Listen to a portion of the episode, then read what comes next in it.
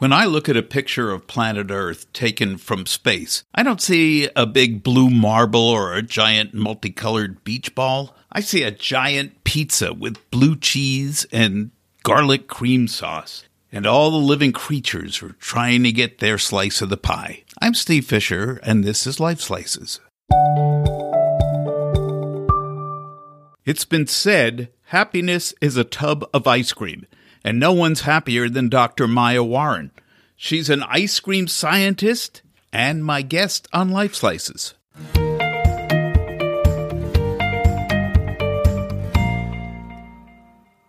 So, we're here today on Life Slices with Dr. Maya Warren. Maya Warren is an ice cream scientist. What is an ice cream scientist? Ice cream scientist is pretty much anyone and everyone's dream, whether you're five year old, five years old, or 85 years old. It is, it is a beautiful science that allows someone to fall so deep, deeply in love with frozen aerated desserts. So that's ice cream, gelato, frozen yogurt, frozen custard, you name it. Anything frozen aerated, typically with with some type of fat. So in, in the case of ice cream, milk fat, but it could be, you know, other types of fat if it's like a non-dairy frozen aerated dessert. But I studied um, the ins and outs of, of ice cream and the melt behavior and the textural properties and the processing conditions and, you know, ingredient effects on how we appreciate the products sensorially. And so I studied that for about six and a half years. And I just, I just love ice cream. what inspired you to become an ice cream scientist? You know, see, that's a really good question because so much of my life is just about being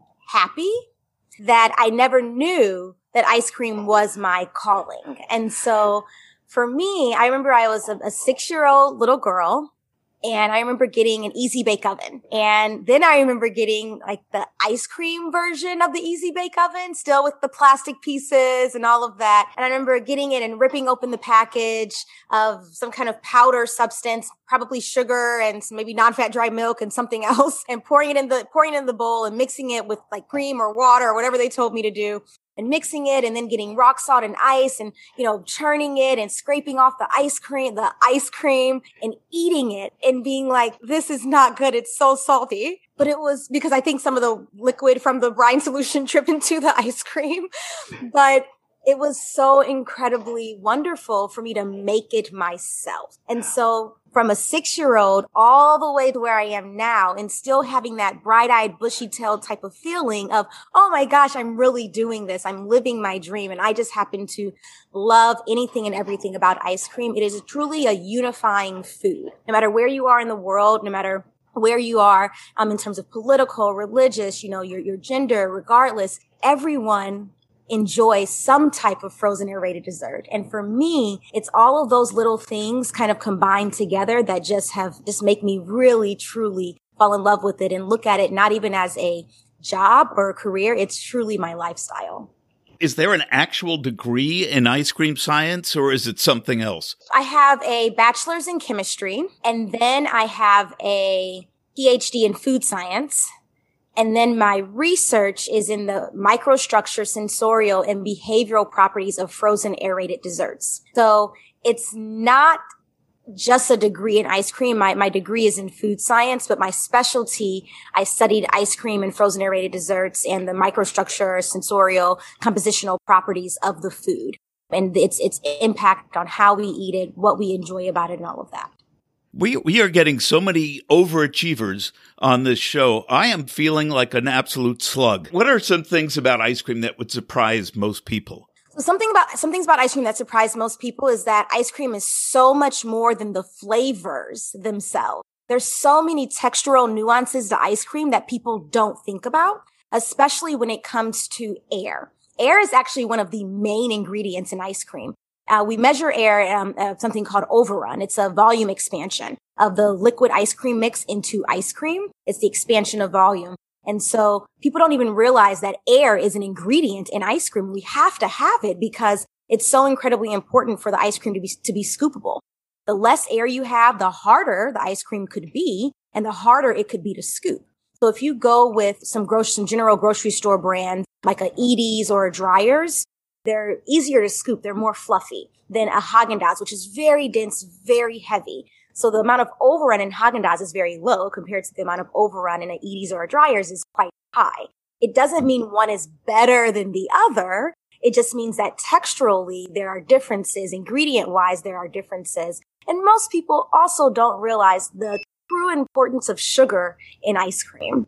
When you're talking about the texture, uh, I was having some keto friendly ice cream last night. It's like a brick. You can't get a spoon into it. What is it about all those so called healthier ice creams that you it's impossible to scoop them? Steve, that is such a great question because it actually leans into what I was going to bring in with the sugar aspect. So the keto ice cream, what do you see on the label, on the ingredient statement? You don't see your general sugar, your, your what sugar does is very similar to what salt does in the winter, put it on the roads when it snows. So it lowers the point at which the ice is going to freeze or, or, or the, the water is going to turn into ice in the case of ice cream. And so when that happens, uh, sugar has a certain way of lowering the freezing point. And when you start replacing it with other sweeteners, you don't get the same results all the time. And as a result, you're going to have different textures. You, and also sometimes these formulas may not be completely balanced. I always talk about ice cream as a balanced equation because that's truly what it has to be. If you have too much water, it's going to be too, too hard. There's going to be too much ice that forms as a result in the final product. If you have too little water, it might be too sticky and not quite hold up properly. So there's a balanced equation of what it means to be able to actually trap in air cells because the air cells are not being, are not in the ice cream mix. Ice cream mix then becomes ice cream when the air cells get in there and the fat globules begin to do something called partially coalesce. And so sometimes in these ice cream, in these ice cream type products that aren't your traditional ice cream, 10% or more milk fat is the traditional ice cream in the, in the United States. And when you have these non-traditional ice cream products that you try to mimic ice cream, whether it's by replacing fat or replacing the sugar, you're changing that balanced equation. And so it's oftentimes very difficult to tap into that ice cream type product when you can't replace the sugar properly because although it may taste great, the freezing point depression is off. Your total solids are off. You're putting maybe stabilizers in there, gums like xanthan gum, locust bean gum, guar gum, you know, carrageenan. There's all different types of gum stabilizers out there that people use to help thicken the mix if there's too much water. But in a result, you're getting like a different texture, sometimes slimy, sometimes just not what's desirable. So there's all different kind of things that happen. But believe you me, there is a true science. When you mentioned locust bean gum, I've always seen that on the ingredients and it kind of freaks me out. I expect to find crickets in my ice cream.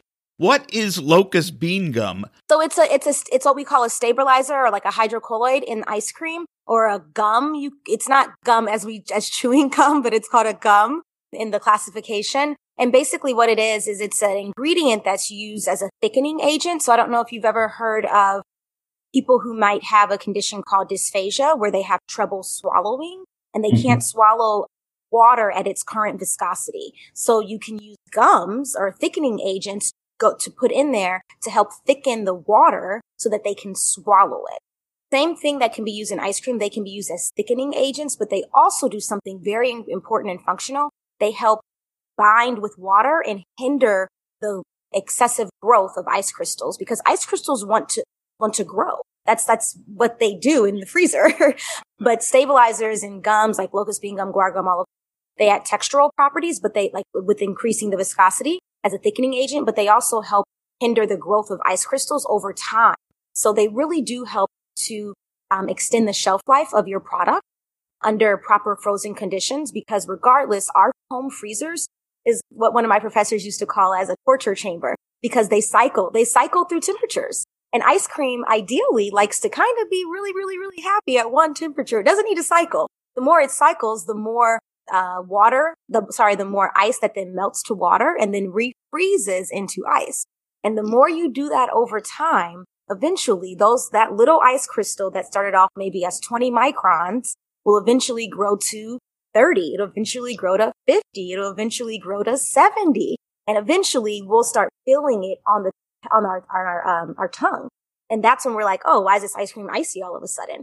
It's because it's gone through a cycle in our freezer or we've left it out on the counter accidentally for a couple hours and we put it back in the freezer and we're like, oh, I wanted to eat this. This explains why the ice in my ice maker is always congealed. I always have to go in and break up the ice. It do, it indeed does. It gets it gets warm and then it kind of freezes back together, but it happens it's a slow process. It happens over time.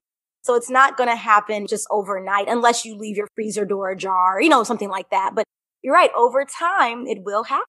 I'm learning so much here. I don't know if I'll ever be able to eat ice cream the same way again. But I promise you you'll uh, enjoy it even better. what is your position now? What do you do? So I'm a consultant in the in the ice cream industry. And who do you consult with? What are people looking for when they consult with you? People are looking for um, whether it's a existing company or a startup. They're looking for help with mix recipes. They're looking at looking for help with flavor development. They're looking for help with troubleshooting existing products. It's all anything that revolves around ice cream is like, hey, can you help me scale up? Can you help me figure out what's wrong with my formula? Or can you help me do a certain type of new frozen aerated dessert that maybe we're not used to or doesn't quite exist yet? Or maybe it's popular in, in international countries, but not popular in America, but they want to bring it here. And how do we do that? Earlier, I asked about the keto ice creams and the texture on that. Is that kind of the holy grail of ice cream now? Is trying to make a healthy ice cream that has the right texture? Yes, that is such a goal for companies all over and a desire for consumers because we we grew up on ice cream weekend with family and going to get your favorite ice cream or custard or sorbet or you know whatever it is and you as a kid you have it on the cone and it's dripping everywhere. I mean everyone has that, ex- amazing experience. And so being able to still have your cake and eat it too is the desire. So when it comes to packing protein in ice cream or removing the, the sugar if it's keto or not having the dairy fat, um, all of these ice cream type products, the, the holy grail is to try to mimic ice cream because that's what people know. That's what people have been, have grown up with and have loved. And sometimes you get it right and sometimes it just doesn't work. And as researchers and as people in the food industry, you go back to the drawing board and you try to make the best product possible. What happens now is that the market is so incredibly competitive. It's so competitive where things are just coming out and they're like flying to the shelves. And it's like, sometimes I wish that the research could catch up faster uh, to even produce a better, better, a much better product. But I would say, you know, from 10 years ago to where we are now in the non-dairy or, or alternative ice cream products, I think that we've come a long way. We still have a ways to go, but I'm really happy uh, to see the progress that has been made. And I'm excited for the progress that will be made. It seems to me when I was growing up, and this will t- tease something about my age, but I only recall having vanilla chocolate and strawberry, and I hated strawberry. When did all these different flavors start coming into being? I think the new the flavors of ice cream have always been around because even when I even before ice cream was ever created, way back when when they were using snow and putting honey and, and, and nectar and fruit and you know, so there was always that combination of something cold with something sweet. When it comes to flavors themselves, maybe maybe it's a regional thing. I'm I'm not sure because I, I grew up with all different kinds of flavors, so I'm I'm not really sure whether it was a standard thing at some time, but sometimes it's all depending upon what society's ready for. And maybe society wasn't ready for the salted caramels and the cookies and creams and all of that. And so it was like safe and easy just to have vanilla chocolate and strawberry, which is still standard and easy today. Ice cream itself, Steve, is a is truly a blank canvas. When I look at ice cream mix, I look at it as if it is my piece of canvas and it's art. It's waiting for me to be able to throw anything and everything at it. So if I want to make a super wacky, funky ice cream and it's like, I'm going to make ketchup ice cream today and I just want to make a different type of vanilla, of vanilla ice cream. So it's literally so incredibly forgiving. But the true beauty of it is, is that people like different things. It's why there's so many different ice cream companies on the market is because no 10 million people love the exact same thing. And so some people might like super high overrun products. Some people might like super low overrun products, low fat, high fat, no sugar, sugar. It just depends. And some people may not care about texture and all they care about is the flavor. And so some, some companies really focus on having amazing flavors because that's what people really are drawn to, but making sure, of course, the texture is where they want it to be as well. Have you ever made a hot dog and mustard ice cream? You know, Steve, I have not. And after ketchup, I don't plan on doing it. You really did make a ketchup ice cream. I actually didn't make this one, but I had it and it was red and it tastes like ketchup. And I do not desire to have it again. As an ice cream scientist, I'm always willing to try it at least once. what is the worst flavor of ice cream you've ever had? The worst flavor of ice cream I've probably ever had is honestly tied between ketchup ice cream, Dorito ice cream, and a, a probably a durian. I, am not. I'm not a durian fruit lover, so it's. I don't even know what that is. Oh, it's uh like the stinky fruit from Southeast Asia. right there. I, that doesn't sound appealing. But it's a delicacy. It's a it's a thing. Um, for for me, it just it just wasn't my thing. I actually don't mind durian sometimes by itself, but in the ice cream form, I just didn't love it per se. The thing is, is like to, to, today I could go make an anchovy ice cream and I could probably tell you it would not be delicious, but I could go make it. Could make it into anything and everything. And that's the true beauty of the food itself. And what's the best flavor you've ever tried?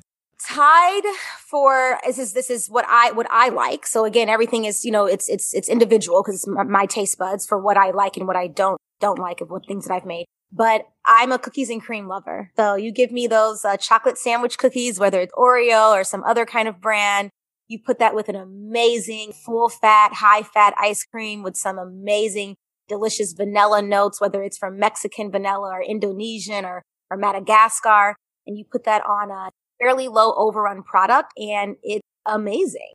And I just, I love cookies and cream. I also make one called double buttered candy pecan. I, where I butter my own pecans and I put all kind of just so much love and goodness in it. And one reason why it's my one of my favorites is because of the smiles that it puts on people's faces and the warmth it puts in people's hearts. And so food for me is so much more than the eating experience. It is really how it makes someone feel.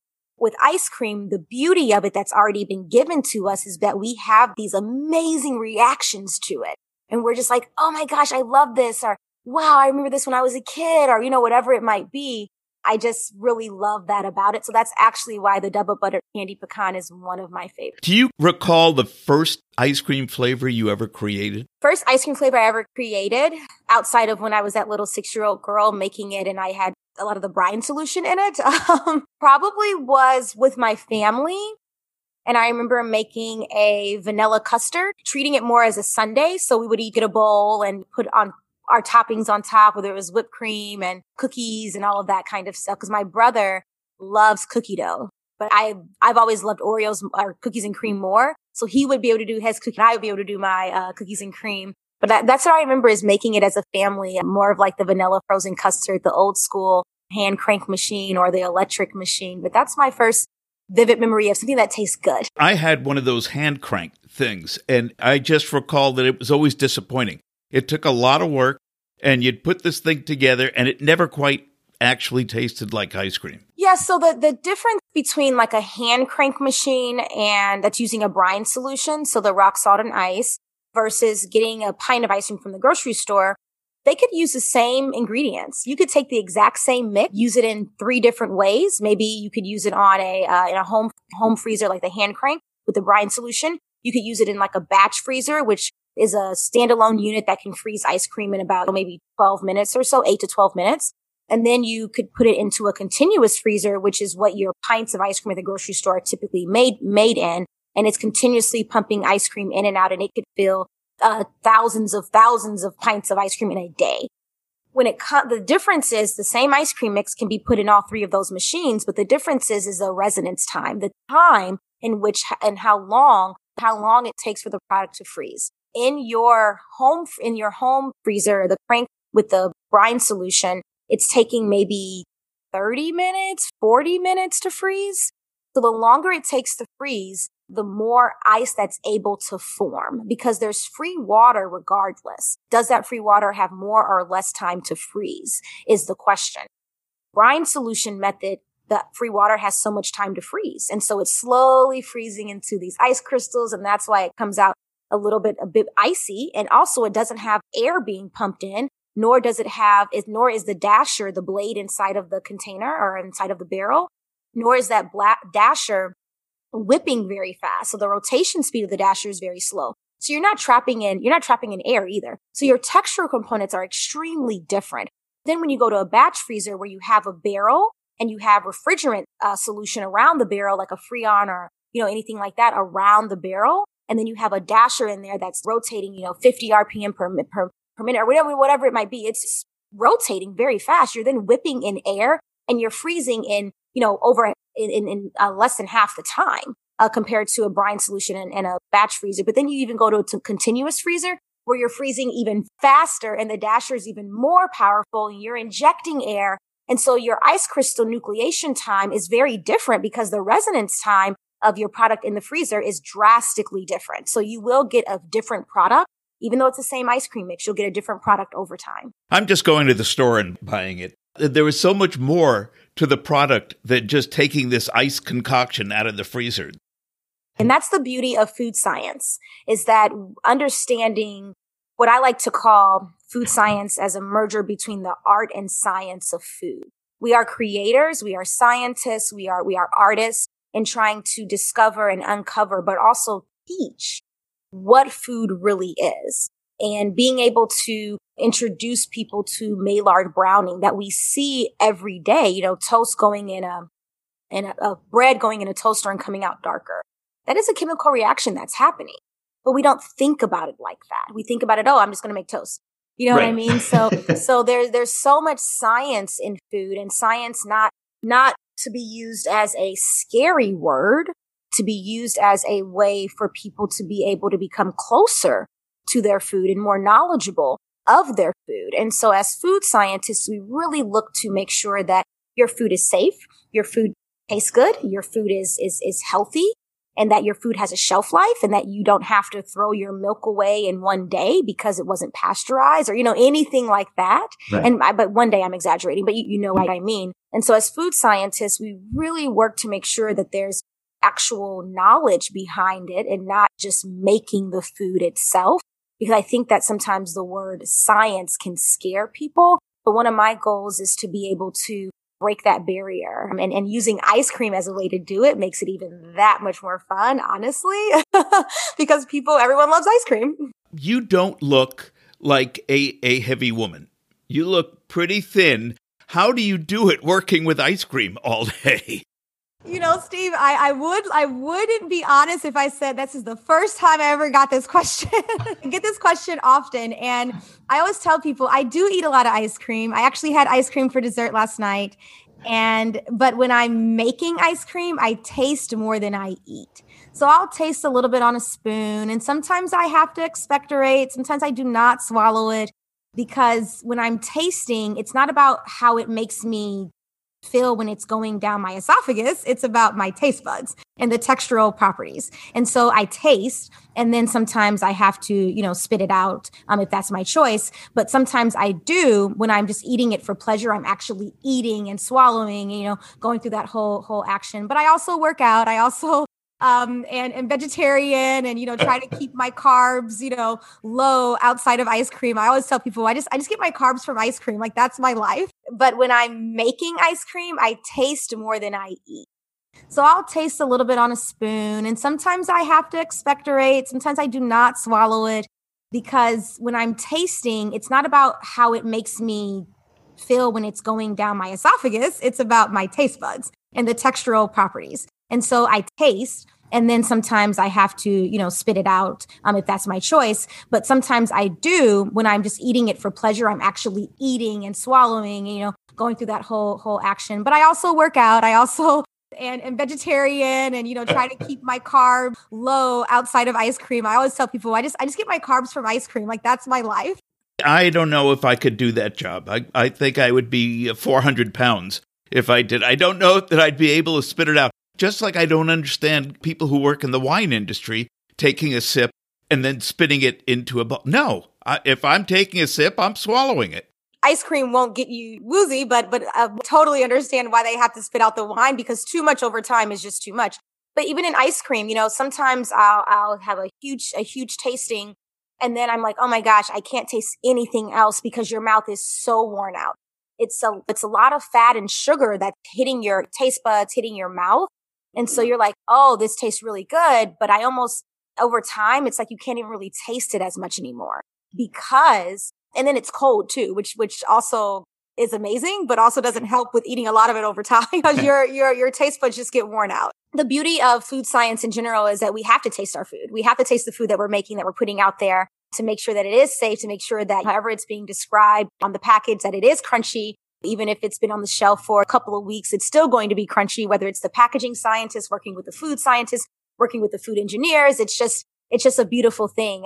Very often when we go to a, an ice cream shop and you want to get a multi scoop cup of ice cream, is there something we should consider when we're mixing the different flavors? We'll go, we, we just go, I'll take a scoop of that and a scoop of that, and a scoop of that.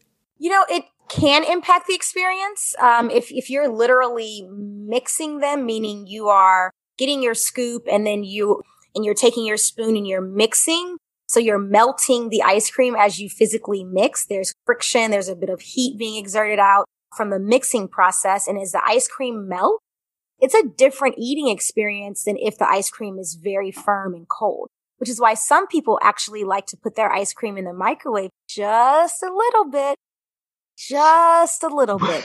They like they like to melt it. When it's colder, it's not perceived as sweet because it's it's it's just our, our our taste receptors don't perceive it to be quite as sweet.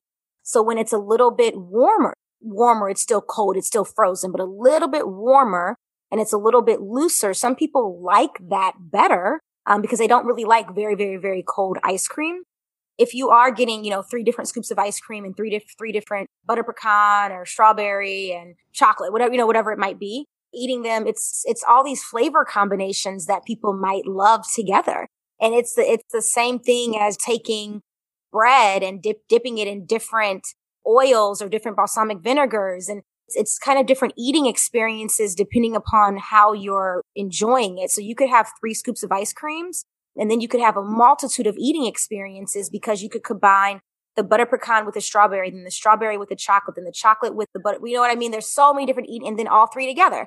It really just depends upon the person. Um, but I'm really not one for like whipping the ice cream all together, and I like kind of in doing it individually. But again, it's it's very uh, it's a personal eating experience. So the way people eat ice cream and how they eat ice cream is very much so for their own desire. And I, I just love that people eat it and uh, enjoy it in so many different ways. Well, that, that's what I will do. I will I will take out a scoop of ice cream and I let it sit for a while so that it will soften up. Because I had growing up back east, it was the Carvel experience. You know, it was that soft serve that was just so different from all other ice cream. You know, you hit on something really important is sort of this nostalgia aspect that's related to ice cream. You're taking your uh, container of ice cream and you're scooping a scooping, you're leaving it on the counter just for a little bit to let it melt just a little bit because it reminds you of something, reminds you of your childhood, reminds you of growing up in those happy moments. And so that's literally what ice cream is for me. It reminds me of my childhood, those amazing moments. One of the beauties of food science is that it is a very relatable science. We all have this relationship with food whether good or bad or in between, we all have a relationship with food. And so we can relate to it. So when we talk about the, the science of, of, of ice cream or the science of food in general, and I talk about ice crystals and, and air cells and, you know, fat globules and partially coalesced fat globules, people can begin to understand it because you eat it.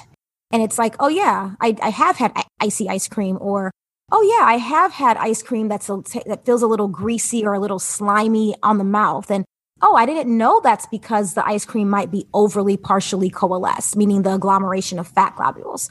I didn't realize that. Oh, I didn't realize that I actually like ice cream that's more fluffy, meaning that it has more air in it. All these mm-hmm. things that people don't realize. So the same thing with when, when I talked about people putting ice cream in the microwave, or in your case, leaving it out on the counter for a little bit, there's a reason behind it. And having that relationship with food and bringing up those amazing, really fun, warm and cozy memories um, is one of the true one of the beauties of a science like food science.